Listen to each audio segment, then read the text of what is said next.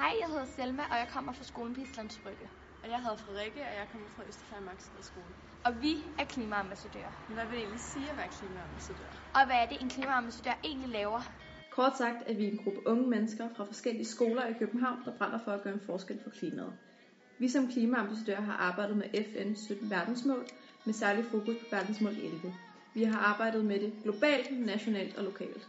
Vores opgave er at sørge for, at børn og unge stemmer bliver hørt i forbindelse med verdensmålene. Vi er gået i dybden med verdensmålene, og vi har diskuteret og reflekteret over forskellige løsninger. Vi har blandt andet været på cykeltur, hvor vi har set, hvordan man arbejdede med de forskellige verdensmål rundt omkring i København.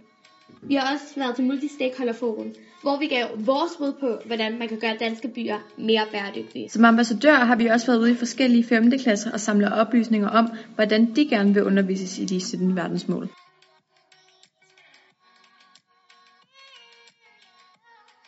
Fordi vi støtter klimaet og deler vores viden med andre. Og fordi vi repræsenterer de unges meninger. Og fordi vi kan formidle budskabet om global opvarmning bedre ud til vores egen generation, end politikerne kan. Og fordi at børn og unge er bedre til at tænke ud af boksen end voksne. Og fordi vi giver de fremtidige generationer en chance for et godt liv. Vi gør en forskel!